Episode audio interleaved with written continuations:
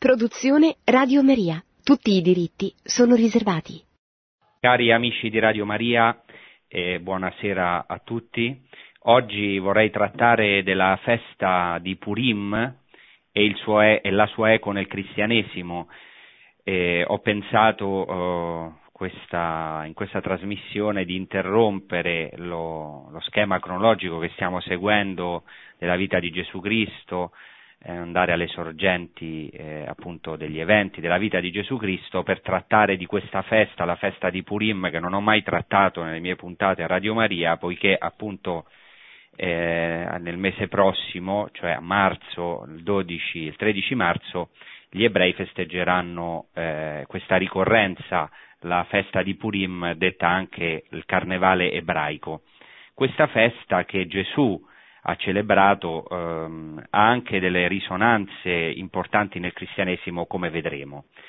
Allora, questa festa di Purim, che ha luogo il 14 e il 15 del mese di Adar, vedremo la differenza del giorno tra poco, cioè che si celebrerà il 12 e il 13 di marzo,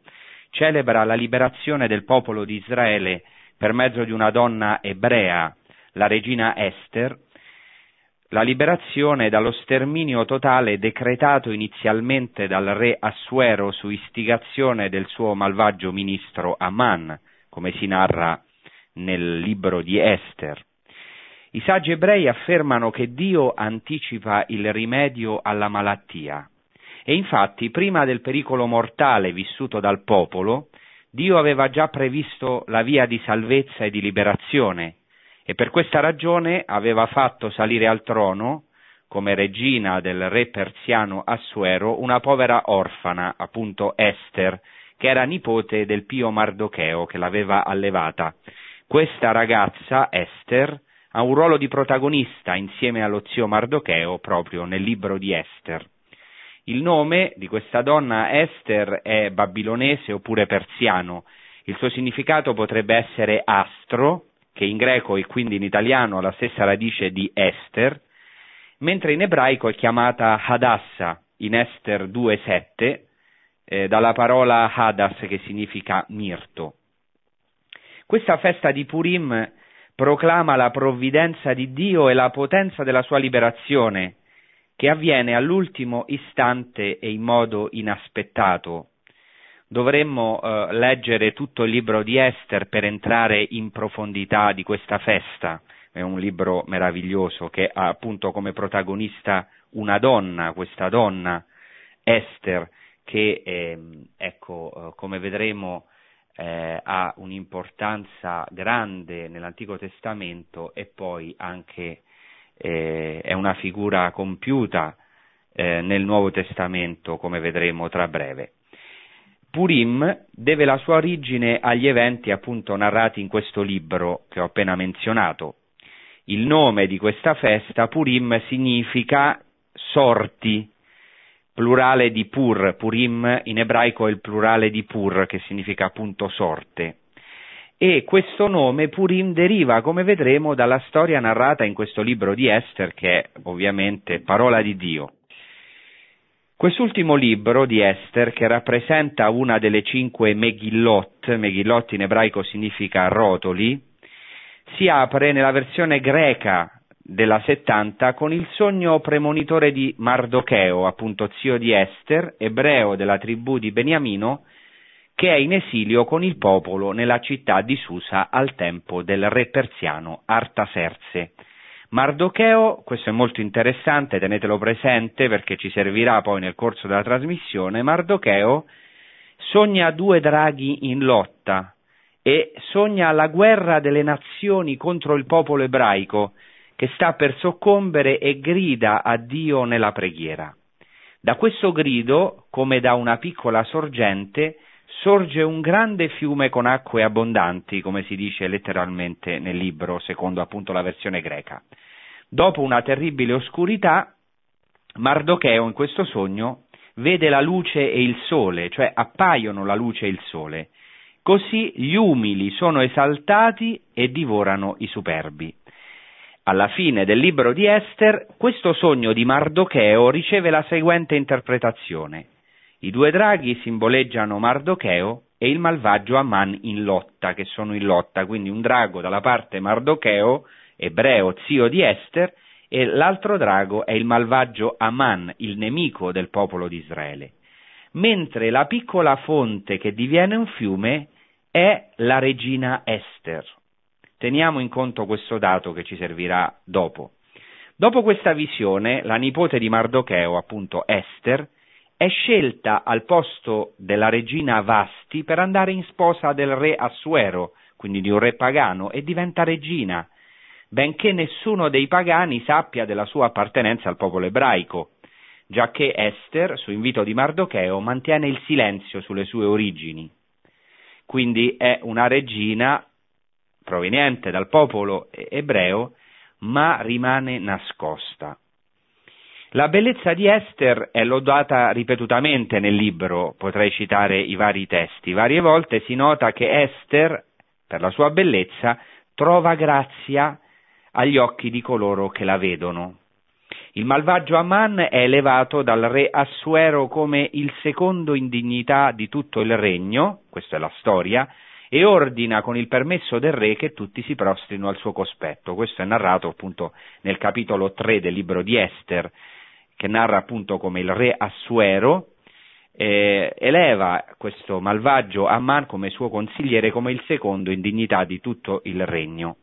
E così questo malvagio Amman tiene dal re, essendo il secondo per autorità in tutto il regno, che tutti, compresi gli ebrei, si prostrino al suo cospetto.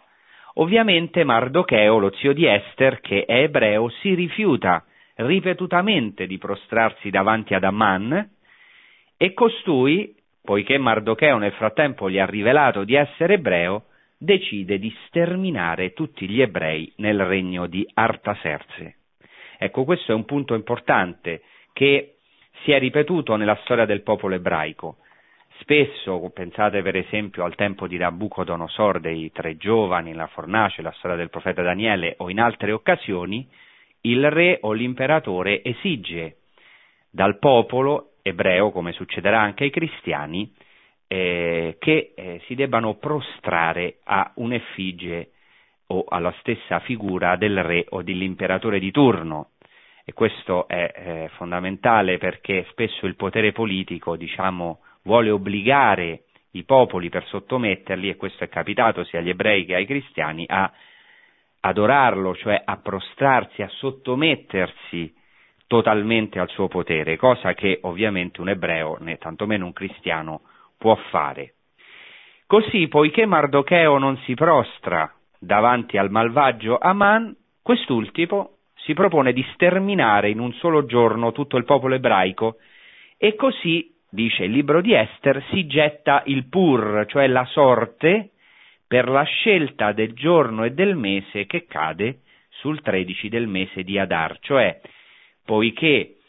eh, Mardocheo non si vuole prostrare a, ad Amman, poiché Amman ha saputo che Mardocheo è ebreo, si decide di sterminare il popolo ebraico in esilio e si gettano le sorti, appunto i Purim, o al singolare il Pur, e questa sorte cade in un giorno che è il 13 del mese di Adar. Aman chiede al re Assuero lo sterminio del popolo ebraico per questo giorno, con l'accusa che, e cito qui il libro di Esther, le leggi del popolo ebraico sono diverse da quelle di tutti gli altri popoli e così ottiene, il malvagio Amman ottiene piena autorità dal re. Ovviamente il popolo è costernato, Mardocheo e con lui tutto il popolo ebreo si veste di sacco e di cenere ed entra in un grande digiuno. Mardocheo informa la regina Esther quindi la sposa del re Assuero, sua nipote, e la invita a intercedere presso il re contro il decreto di Amman il malvagio. Esther accetta di rischiare la sua vita per intercedere per la salvezza del suo popolo e ottenere dal re la grazia. Esther invita il popolo a pregare e a digiunare per tre giorni e tre notti insieme a lei e alle sue ancelle. Quindi la festa di Purim comincia con, in, con un digiuno, questo è interessante proprio perché noi domani, ecco domani ricorre il mercoledì delle ceneri e quindi l'inizio della nostra Quaresima, anche la festa di Purim, che cade più o meno nel, nel periodo del nostro carnevale, anche, cioè diciamo prima della Quaresima, ecco però la festa di Purim del carnevale ebraico comincia in realtà con, in, con, con un digiuno, proprio il ricordo di questo digiuno, come vedremo, che ha fatto Esther e insieme a lei tutto il popolo per tre giorni e tre notti. A questo punto la versione greca della 70 inserisce due meravigliose preghiere, una di Mardocheo e l'altra di sua nipote Esther, in cui tra l'altro la regina Esther confessa di essere stata sempre fedele al Signore, di non aver onorato il banchetto del re né bevuto il vino delle sue libagioni, cioè Esther dichiara davanti a Dio che si è sempre mantenuta fedele al Signore, all'unico Signore. Dopo il digiuno e la preghiera, Esther si presenta al palazzo del re in tutta la sua bellezza. Grazie all'intercessione della regina Esther, il decreto del re è annullato e sul palo preparato da Amman per Mardocheo è appeso il primo, cioè il malvagio, e così il popolo è salvato e può prendere la sua vendetta sui nemici. Alla fine del libro di Esther, l'evento di salvezza e di liberazione è celebrato con una grande festa. Si istituisce la solennità da celebrare con grande gioia e con lo scambio di regali, come si narra nel capitolo 9 del libro di Esther. La festa, da celebrarsi di generazione in generazione, è chiamata Purim a causa appunto delle sorti, Purim in ebraico come abbiamo già detto. Secondo la versione della 70, la versione greca, Dio, come dice Mardocheo, ha gettato due sorti, una per il popolo di Dio e una per tutte le nazioni, e si è ricordato del suo popolo. E così nel libro di Esther si stabilisce che i giorni di Purim debbano essere celebrati dappertutto per sempre e senza far cadere mai il loro ricordo, deve essere un ricordo perenne, eterno, di generazione in generazione. Questo per quanto riguarda la festa di Purim nella parola di Dio, nell'Antico Testamento, appunto nel libro di Esther. Vediamo ora come gli ebrei oggi celebrano la festa di Purim, dirò solo alcuni particolari perché non posso qui esporre evidentemente tutta la ricchezza della festa il 13 del mese di Adar è la vigilia di Purim e questo giorno è chiamato Tanit Esther, cioè digiuno di Esther. Si tratta di un giorno di digiuno in ricordo di quello osservato nel libro di Esther, come abbiamo già detto, al tempo in cui avvenne il contrario di ciò che i nemici degli ebrei avevano sperato. Ecco, questo è molto interessante. Ogni volta che Israele si deve preparare al combattimento contro i nemici che vogliono annientarlo, come lo fa? Tramite il digiuno e la preghiera, a imitazione di Mosè nel tempo in cui dovette sostenere la battaglia contro Amalek. Ecco allora, vedete l'importanza del digiuno e la preghiera che diciamo sono uh, due caposaldi anche della fede ebraica e di nuovo qui lo ricordiamo visto che siamo ormai alle porte della Quaresima che comincerà domani. Tra l'altro una cosa interessante è che la lettura della Torah che gli ebrei fanno in questo giorno di festa è proprio la sconfitta di Amalek, cioè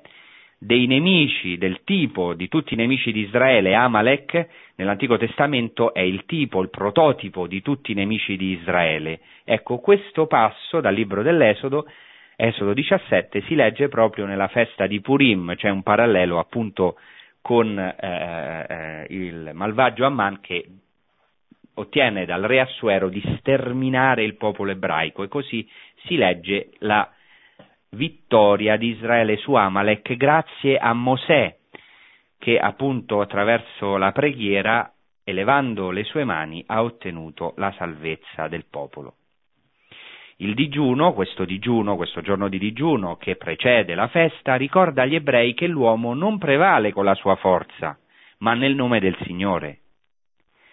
Anche nel libro di Esther, in Esther 9:31, si trova un'allusione all'istituzione di questo digiuno. Così in questo giorno di vigilia della festa di Purim, ogni ebreo digiuna per ricordare che Dio ha misericordia di ogni persona che nella sua angoscia, come Esther e come il popolo, entra nella Teshuvah. Teshuvah significa ritorno, cioè conversione, entra nella conversione, digiuna e prega, quindi conversione interiore, digiuno e preghiera. I giorni seguenti, cioè il 14 e il 15 di Adar, i giorni seguenti a questo digiuno, sono chiamati giorni di Purim. E qui devo sottolineare che la festa di Purim è una festa minore rispetto alle altre grandi feste ebraiche di cui ho trattato in altre, in altre occasioni, in altre puntate. Perché il 14 e il 15 di Adar? Perché due giorni? Ecco, dico tra parentesi che nella maggior parte delle città Purim è celebrato il 14, mentre in certi luoghi, soprattutto nelle città fortificate come a Gerusalemme, si celebra il giorno seguente, il 15 di Adar. L'indecisione tra questi due giorni si trova già nel libro di Esther, in Esther 9:21. Comunque, a parte diciamo, questa precisazione cronologica, quello che ci interessa è che quattro sono eh, le mitzvot, mitzvot in ebraico significa i precetti, quattro sono i precetti da osservare in questa festa di Purim. Primo, la lettura della Megillah, cioè del rotolo di Esther, che si deve leggere in tutte le sinagoghe. Secondo, un banchetto di festa. Terzo, lo scambio di regali in onore di questa meravigliosa vittoria del popolo sui nemici. Quarto, l'offerta di doni ai poveri. Gli ultimi tre precetti sono già presenti in Ester 9:22, in cui si narra che Mardocheo stabilì i giorni di festa, e cito, come giorni nei quali i giudei ebbero tregua dai loro nemici, e il mese in cui il loro dolore si mutò in gioia, il loro lutto in festa, e perché li trascorressero come giorni di banchetto e di gioia, scambiandosi regali e facendo doni ai poveri. Quindi qui si dice che questa festa deve essere mh, celebrata con gioia perché in questi giorni Dio ha mutato il dolore in gioia, il lutto in festa e diciamo già indica tre eh, cose fondamentali da fare in questa festa, quindi il banchetto eh, di gioia, secondo lo scambio di regali e terzo i doni ai poveri. A questo si aggiunge la lettura, la lettura di tutto il libro di Esther che si legge eh, in sinagoga e, e bisogna leggerlo. Per quanto riguarda la lettura di questo libro, cioè del rotolo di Esther, è fatta con grande partecipazione da parte del lettore e anche dell'assemblea, che da tempi antichi fa rumore o voci di disapprovazione ogni volta che nella lettura si pronuncia il nome del, del malvagio Amman, cioè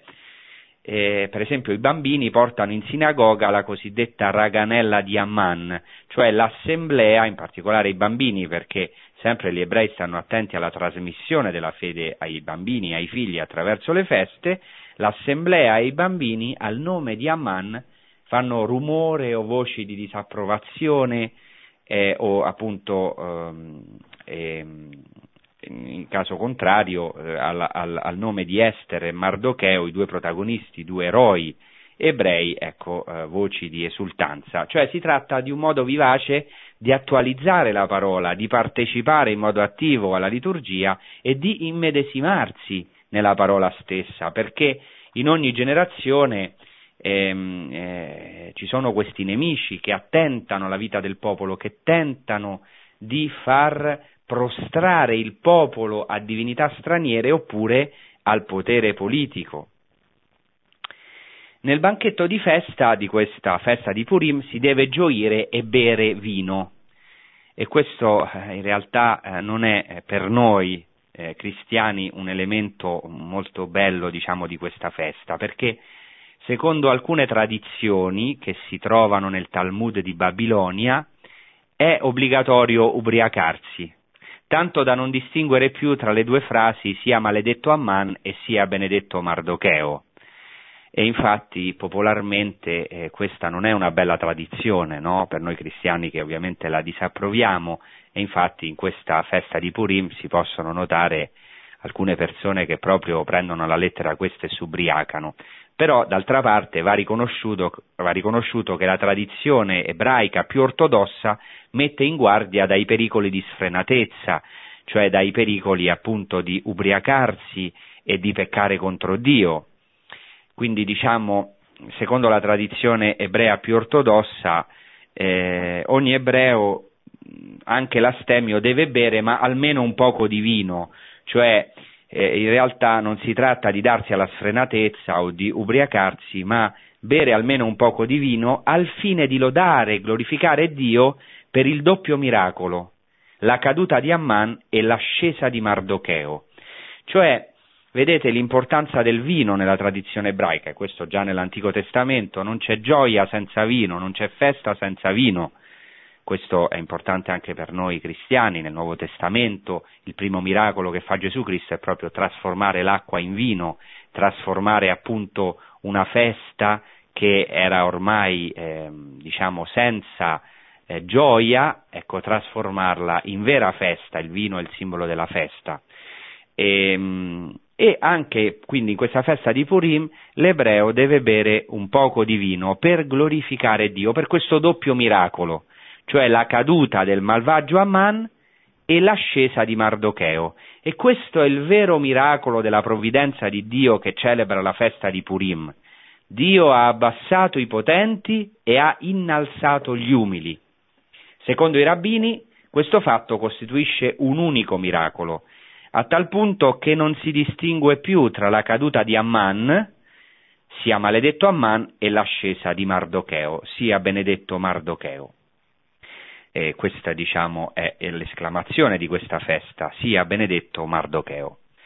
Dopo l'ufficio del mattino di Purim, gli ebrei passano il tempo a gioire, bere, appunto, preparare regali e scambiarseli vicendevolmente e anche organizzare mascherate, per questo la festa è nota come carnevale ebraico, ma in realtà eh, non è un carnevale diciamo così profano, eh, abbiamo visto eh, in questo eh, diciamo, inizio della, di questa puntata come c'è una enorme profondità della festa di Purim, non è semplicemente un carnevale, ma è, è una celebrazione della potenza di Dio, della sua provvidenza, della vittoria, della sua vittoria sui nemici del popolo di Israele. Comunque, diciamo, in questa festa, anche specialmente in modo propedeutico per i bambini, si organizzano mascherate vestendo soprattutto i panni dei personaggi di questo libro di Esther, o comunque organizzando commedie e tragedie che hanno per tema eventi biblici, in particolare legati alla vittoria, alla salvezza di Dio in favore del popolo. Un'altra cosa interessante è che i rabbini, i saggi, mettono in relazione questo banchetto gioioso di Purim con il banchetto escatologico, cioè alla fine dei tempi il banchetto messianico. Dio infatti ha imbandito un banchetto, come dice il libro dei Proverbi, nel mondo presente e in quello futuro. Interessante che varie tradizioni ebraiche insistono sul fatto che nei tempi futuri rimarranno solo la Torah, il Pentateuco cioè, e il rotolo di Esther, perché, come sostengono i rabbini, quando verrà il Messia e sarà creato il mondo nuovo, lo studio e la pratica della Torah saranno l'unica occupazione dell'uomo, ma ci si ricorderà sempre della distruzione de- definitiva di Amalek e di tutti i nemici del popolo di Dio. Questo è quello che diciamo si sostiene nelle tradizioni ebraiche. Quando verrà il Messia ci sarà la creazione di un mondo nuovo e quale sarà l'unica occupazione dell'uomo? Lo studio della parola di Dio, lo studio e la pratica della Torah. Eppure, anche in questa unica occupazione, in questo nutrirsi di, questo, di questa manna celeste che è la parola di Dio, ci si dovrà ricordare sempre della distruzione dei nemici del popolo di Dio. Questo è ciò che, diciamo, gli ebrei pensano, o almeno che è presente in alcune tradizioni ebraiche. Ora vediamo la lettura cristiana della festa, cioè noi sappiamo che questo libro di Esther è veramente parola di Dio. Attenzione perché in alcune recenti interviste eh, un personaggio autorevole di cui non voglio fare il nome, eh, ecco, che è un sacerdote, eh, ma diciamo di cui non voglio fare il nome perché non mi piace diciamo, fare critiche personali, ha diciamo, esposto ehm, o ha sottolineato piuttosto la dimensione umana della parola di Dio, ma in un certo modo eh, aprendola a tutte le interpretazioni possibili o perlomeno dicendo che eh, è soggetta a una mera interpretazione umana. In realtà non è così, tutta la scrittura è parola di Dio. Lui certo si riferiva al Nuovo Testamento, ma per noi tutta la scrittura è perfetta, eh, l'Antico e il Nuovo Testamento sono veramente parola di Dio e veramente parola umana. Certo, gli autori della scrittura sono umani, ma questo non vuol dire che la scrittura, diciamo, è soggetta a delle interpretazioni relative a ogni epoca o tempo. Stiamo molto attenti a questo errore, è un errore teologico molto grave. Eh, eh, diciamo, questo autorevole personaggio diceva che eh, diciamo, le traduzioni eh, possono cambiare e arricchirsi, letteralmente dice arricchirsi di verità storica. In realtà non è così. La verità è insita nella parola di Dio, che è espresso in un linguaggio umano. Quindi diciamo quello che eh, può diciamo, um, eh, aumentare la nostra comprensione ma di quell'eterna verità della parola di Dio che si esprime in un linguaggio chiaro e non in un linguaggio ambiguo. È vero che ci sono alcuni passi della scrittura oscuri, ci sono passi della scrittura molto chiari, molto chiari, in cui non c'è da interpretare. Per esempio, se noi leggiamo il Nuovo Testamento, alcune parole di Cristo, le parole di Cristo normalmente sono molto chiare, molto dirette. È chiaro che può capitare che ci sono dei detti eh, di Gesù che eh, si aprono a delle interpretazioni perché possono essere enigmatici, ma in questo senso è la tradizione della Chiesa e la lettura eh, fatta appunto nella tradizione della Chiesa che ne dà il senso autorevole. È chiaro che poi un detto di Gesù si può aprire a varie interpretazioni, ma queste interpretazioni devono essere sempre in armonia con tutte le parole di Gesù, con la tradizione della Chiesa e con la fede, cioè l'analogia della fede, vale a dire ehm, ecco, oh, la fede insegnata. Attenzione che eh, tutti eh, gli errori dal punto di vista teologico e dopo pastorale, perché attenzione che la pastorale è legata alla dottrina, vengono sempre da errori nella scrittura. Oggi c'è confusione proprio a livello dell'interpretazione biblica e io forse vorrei dedicare una puntata, se ecco, ecco questo uh, sembra importante, non so, ci penserò proprio all'interpretazione della scrittura, su cui ci giochiamo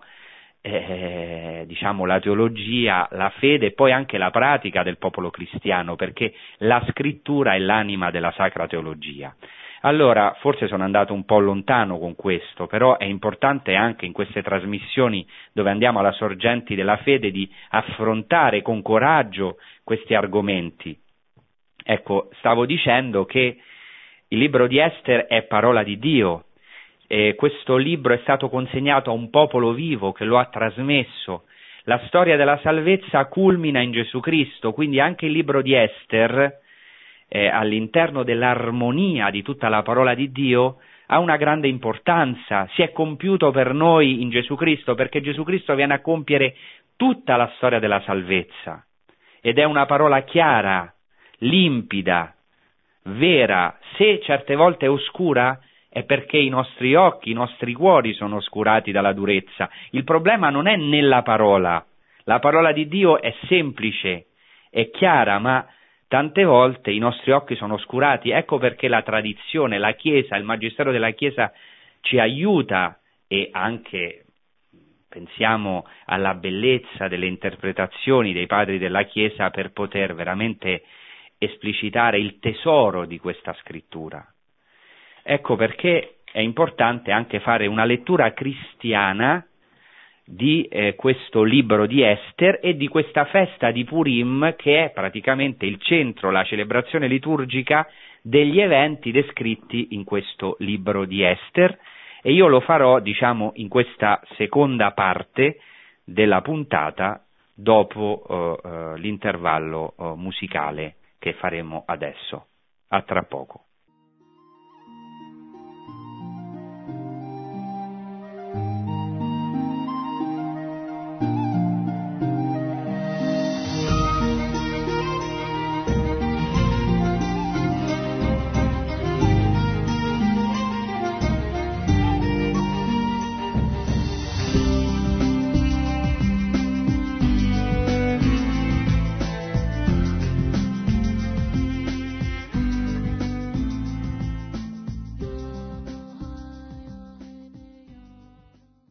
Bene, nella prima eh, parte della trasmissione abbiamo descritto eh, brevemente, come abbiamo potuto, la, uh, la, narrazione del libro di Esther, libro bellissimo dell'Antico Testamento che è parola di Dio,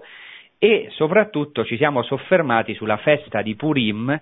che celebra la vittoria del popolo, o meglio la vittoria di Dio per il popolo eh, ebraico, la salvezza insperata, miracolosa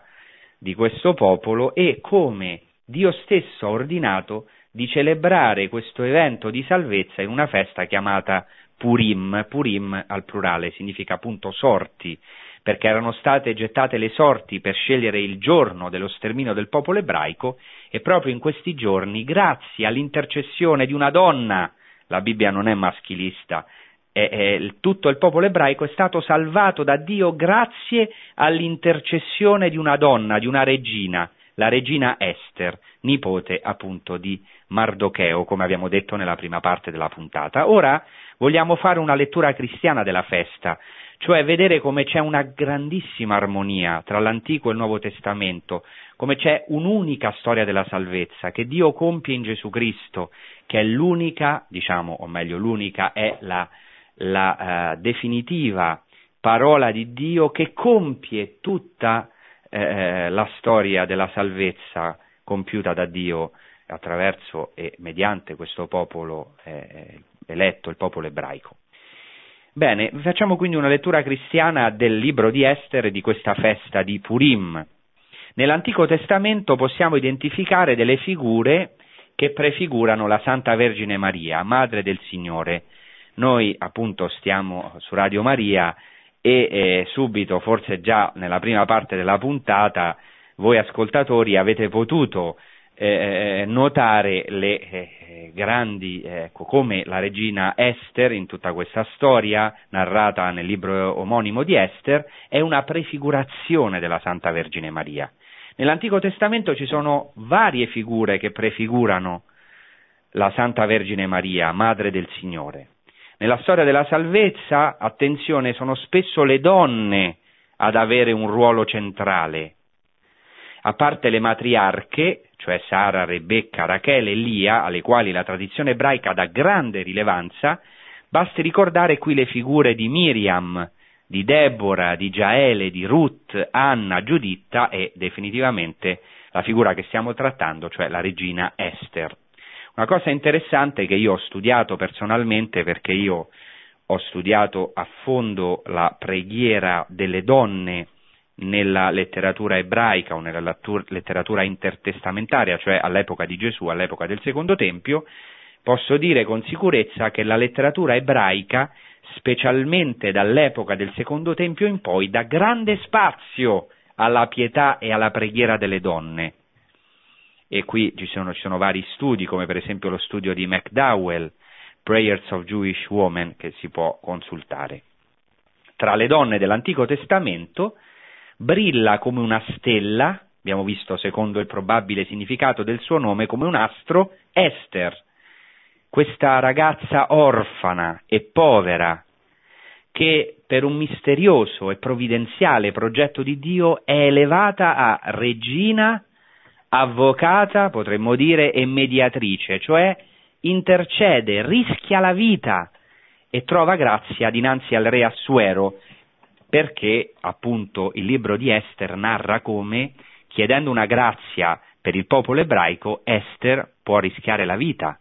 Quando si chiede una grazia, se eh, il re diciamo, non accoglie benevolmente questa richiesta, la regina rischiava addirittura la vita, mettersi contro un decreto, un, un, un comando diretto del re. Quindi vedete come la regina Esther rischia la vita, intercede e trova grazia dinanzi al re Assuero e così, grazie alla sua intercessione, il popolo viene salvato.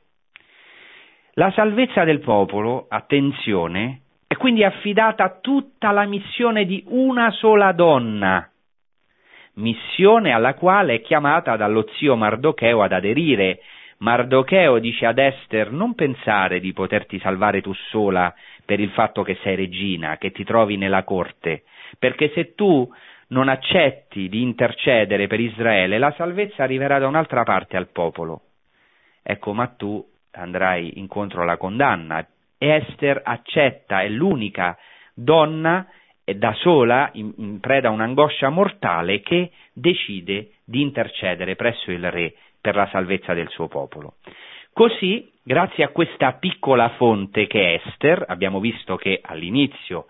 del libro di Esther, secondo la versione greca della 70, eh, eh, Mardocheo vede una piccola fonte che diventa un fiume che è Esther e grazie a questa piccola fonte riappare il sole. Ecco, Esther è questa piccola fonte grazie alla quale riappare il sole nell'oscurità dell'angoscia del pericolo mer- mortale e così questa piccola fonte di questa ragazza povera, orfana, diventata regina ebrea, grazie a questa piccola fonte,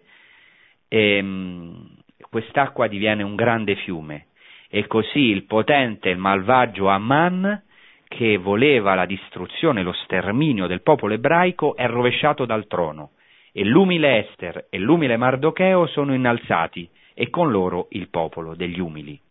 anche la Santa Vergine Maria, umile donna di Nazareth, trova grazia presso Dio e diviene sposa e regina. Nel suo cantico di lode, il Magnificat, Maria riassume l'opera che Dio ha compiuto nella storia di salvezza e anche quindi nella storia di Esther.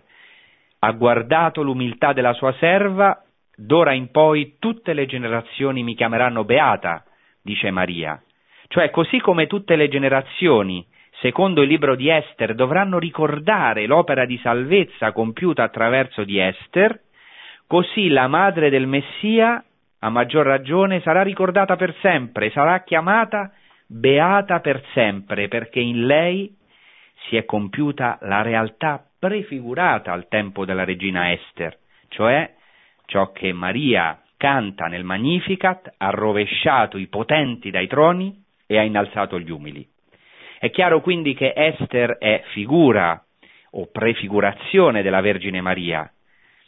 Maria che è la regina di splendida bellezza, mediante la quale la salvezza è giunta a tutti gli uomini. Mentre grazie a Esther e alla salvezza operata da Dio, dice il libro di Esther, vi erano per i giudei gioia ed esultanza, banchetti e feste, e fra i popoli della terra molti si fecero giudei, dice il libro di Esther, la grande gioia della nascita del Messia, il Cristo Signore, generato da Maria, sarà di tutto il popolo, come dice il Vangelo di Luca. Egli, Gesù Cristo, è la salvezza preparata davanti a tutti i popoli e al tempo stesso la luce per illuminare i pagani e la gloria di Israele. Cioè, mentre al tempo di Esther, come dice il libro omonimo di Esther,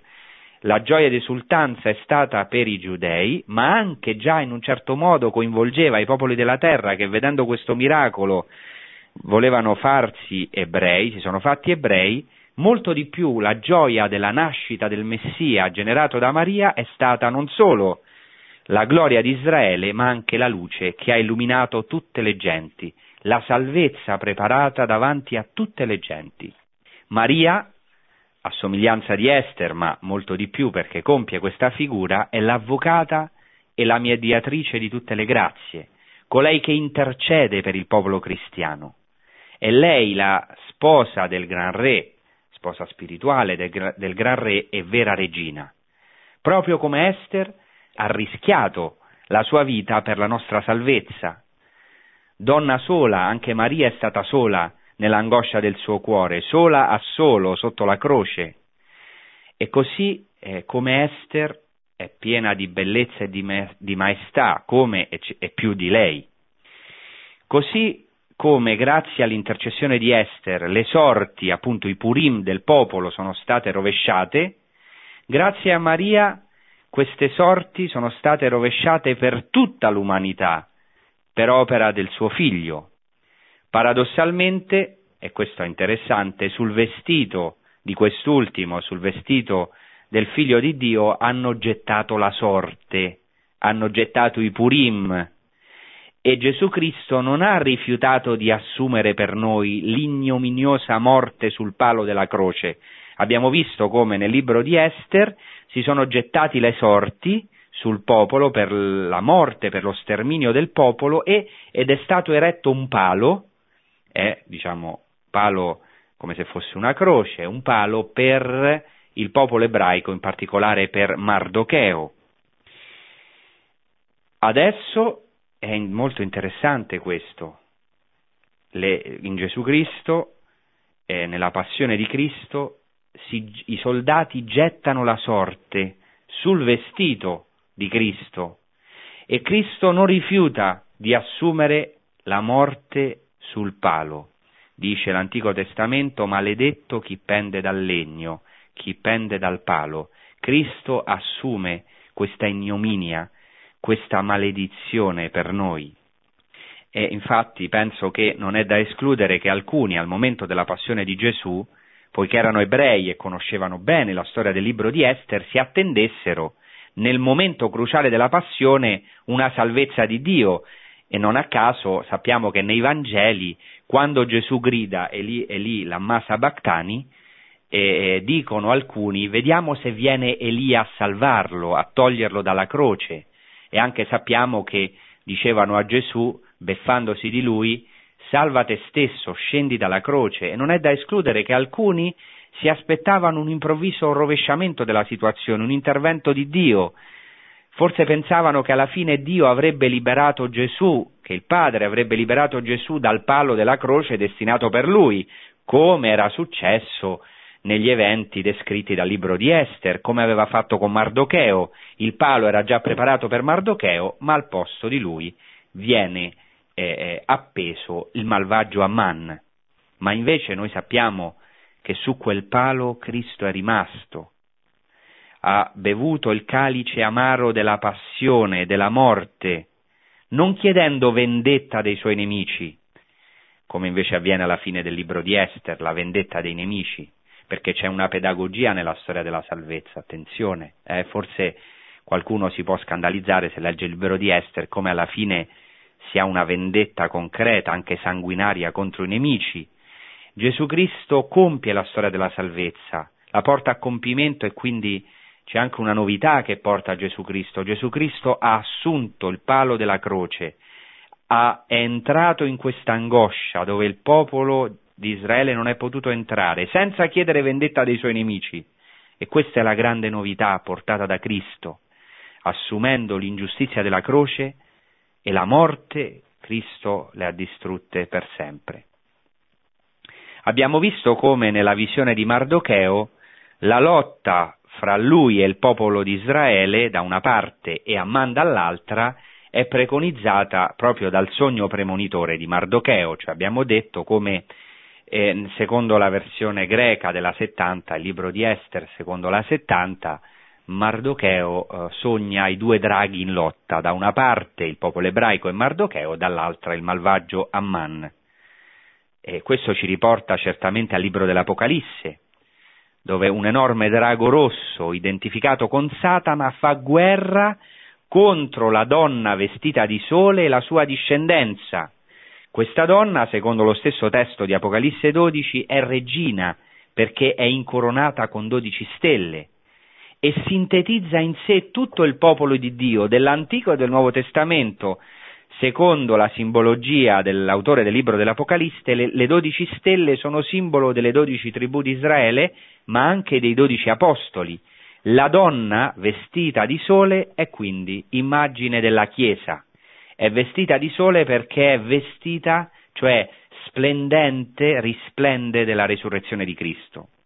Infine, la donna indica anche con certezza la Vergine Maria, perché si dice ancora in Apocalisse 12 che è destinata a partorire il Messia ed è la nuova Eva perché il drago fa guerra alla sua discendenza. Ecco, questo quindi si è compiuto anche e eh, si compie ancora in questa battaglia tra il drago e la donna, la vera regina, che è appunto eh, la Chiesa, e anche la Vergine Maria, che è appunto icona di tutta la Chiesa. Inoltre nella tradizione ebraica Amman è associato, come abbiamo visto nella prima parte della puntata, ad Amalek e diviene, come Amman e come il faraone, un tipo del nemico di Israele che si incarna nel personaggio storico di turno e intende sterminare il popolo di Dio, cioè Aman è associato ad Amalek, prototipo o tipo di tutti i nemici di Israele, eh, c'è un nemico che si incarna di generazione in generazione e vuole sterminare il popolo di Dio e questo è anche un mistero, è avvenuto varie volte nella storia questo tentativo di sterminare questo popolo, pensate, eh, basti citare tra i personaggi eh, del, de, della Bibbia Balak, Nabucodonosor, Antioco Epifane IV e fino ovviamente ai moderni tristemente famosi come Hitler che hanno tentato appunto di sterminare il popolo ebraico, qualcosa di abominevole, di terribile. Ecco, eh, qui appare il nemico, incarnato appunto in Amman, sintetizzato in questo malvagio Amman che vuole lo sterminio del popolo. Ecco, per noi cristiani Amman è immagine del nemico per eccellenza, cioè dell'anticristo e del demonio. Il vero malvagio e nemico contro il quale noi dobbiamo sostenere la nostra lotta, senza ovviamente negare che la malvagità di uomini concreti eh, esiste, mal, malvagità, eh, la malvagità di uomini concreti ingannati certo dal demonio, ma ecco, eh, in questo senso sono nostri nemici in quanto ingannati dal vero nemico che è il demonio. Inoltre abbiamo visto come la festa di Purim sia legata agli ultimi giorni, cioè al banchetto escatologico. Gli ultimi giorni, dicono gli ebrei, nei quali Dio, attraverso il suo Messia, riporterà la vittoria finale nel combattimento escatologico, cioè finale contro i nemici. Abbiamo visto come, secondo i saggi ebrei, la vittoria finale aprirà il banchetto escatologico. Per questo anche nella festa di Purim si deve banchettare. Anche nel libro dell'Apocalisse si profetizza il combattimento escatologico, il combattimento finale. In Apocalisse 19, in particolare, 19, 11, 21, si presenta il verbo di Dio, il logos di Dio, logos tu theu, cioè il verbo di Dio che cavalca un cavallo bianco, seguito dagli eserciti del cielo, vestiti in vesti candide e su cavalli bianchi. Nel verso 15, Apocalisse 19, 15, si dichiara che il Verbo di Dio governerà le nazioni con scettro di ferro e piggerà nel tino il vino dell'ira furiosa di Dio. È da notare qui il riferimento al vino, elemento importante a Purim, come abbiamo già visto nella prima parte della puntata. Dopo di questo, nel libro dell'Apocalisse, un angelo invita tutti gli uccelli del cielo al grande banchetto di Dio. È degno di interesse questo elemento del banchetto, come abbiamo visto, tipico di Purim la bestia e i re della terra muovono guerra contro Cristo, seduto sul cavallo bianco, e contro le schiere celesti, cioè i pagani fanno guerra al popolo di Dio, in modo analogo alla storia di Esther. Così alla fine la bestia è catturata insieme al falso profeta, che aveva sedotto quanti si erano prostrati alla statua. Anche nel libro di Esther lo sterminio del popolo era stato deciso perché Mardocheo non si era prostrato ad Amman.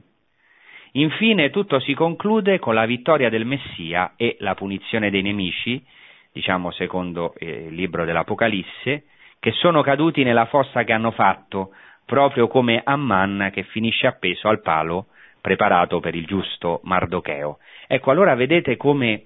è bellissimo come la festa di Purim e il libro di Esther si compie in Gesù Cristo, nel Nuovo Testamento, in Sua Madre, nella Vergine Maria, e potete vedere come veramente c'è un'abbinabile armonia in tutta la scrittura e come è fondamentale andare alle fonti, al, ecco, ai significati reconditi della parola di Dio per poter eh, ecco, trarre un significato che è eterno e, e in particolare ed è sempre attuale, è sempre attuale perché in particolare in questi tempi, come in ogni tempo, si vive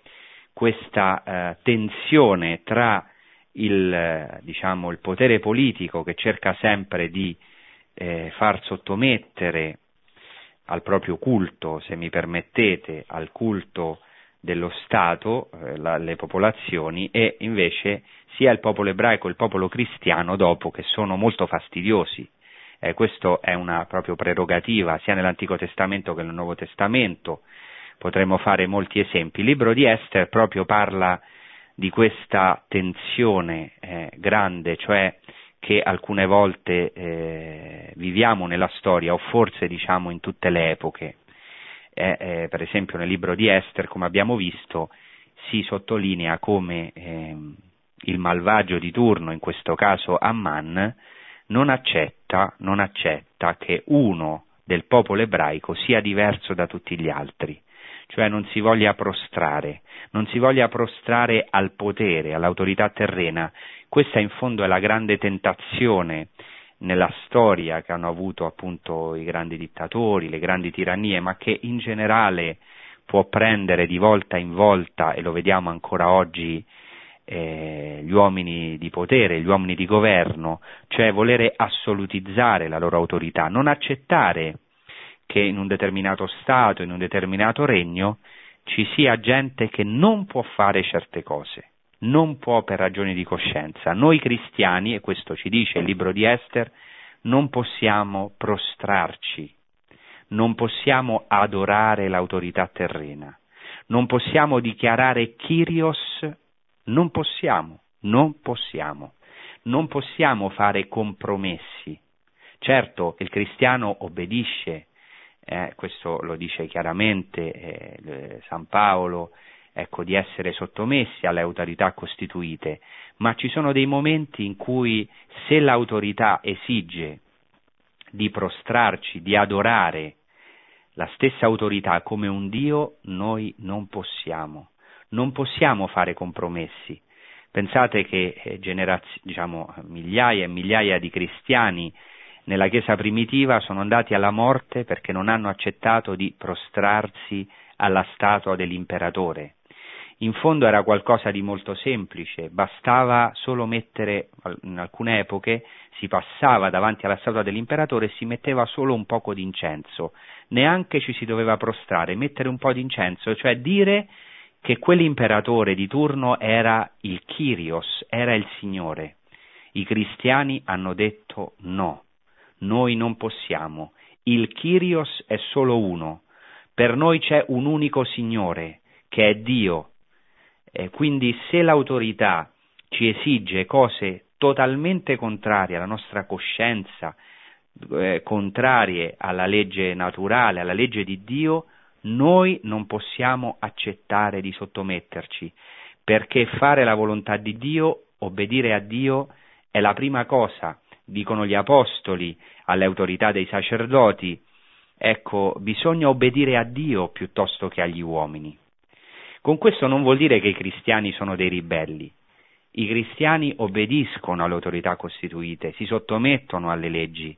ma non possono prostrarsi a nessun potere politico. Sono liberi e per questo forse danno tanto fastidio, anzi sicuramente danno tanto fastidio, come dava fastidio Mardocheo. Abbiamo sentito che ha detto no, io non mi prostro alla statua di Amman e per questo è stato ecco, decretato il castigo di tutto il popolo. Ecco, ma grazie alla debolezza, alla debolezza di questa donna, diciamo così, Esther, debolezza nel senso che era una donna fortissima, eh, si vede nel libro, ma ecco pur sempre una donna e, e in pericolo di vita, dovendo intercedere presso il re, grazie alla debolezza,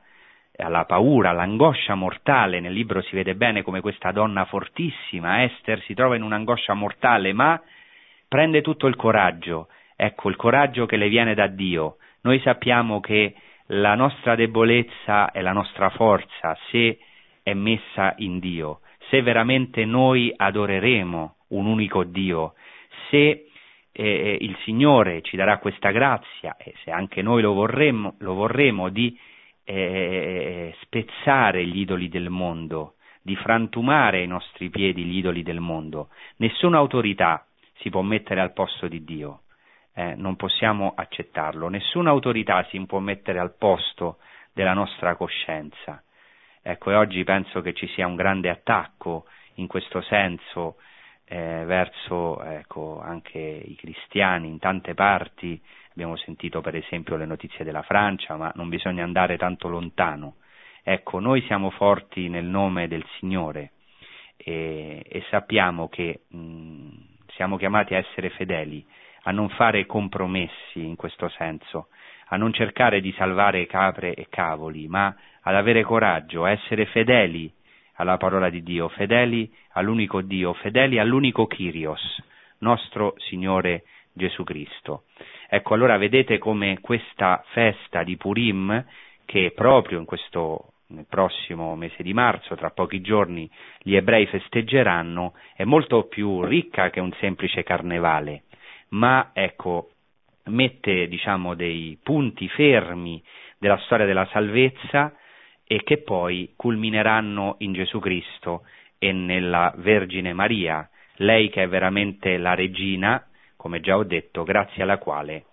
e grazie alla cui intercessione è venuta a noi la salvezza, è giunto a noi il Salvatore, Gesù Cristo, nostro Signore. Ecco, spero che questa trasmissione sulla festa di Purim e della sua eco nel cristianesimo ci possa aiutare eh, innanzitutto per vedere la ricchezza della nostra fede, poi per vedere il legame della nostra fede con il popolo ebraico, al quale anche siamo grati, con cui diciamo ci sentiamo eh, in continuità, questo è fondamentale, per il quale preghiamo perché sia fedele alla sua alleanza. Ecco, anche grati a Dio di questa novità del Messia eh, che ci ha regalato a noi, eh, in cui diciamo, vediamo compiute anche non solamente le realtà dell'Antico Testamento, ma anche le tradizioni e le feste ebraiche, senza, sempre ovviamente rispettando l'identità di queste feste nel popolo ebraico, ma noi diciamo come cristiani non possiamo non vedere il compimento della storia della salvezza in colui che noi abbiamo riconosciuto come Messia e come figlio di Dio, cioè Gesù Cristo. Ecco, quindi con queste considerazioni vi ringrazio per l'attenzione e vi saluto e vi auguro un buon proseguimento con i programmi di Radio Maria. A risentirci. Produzione Radio Maria. Tutti i diritti sono riservati.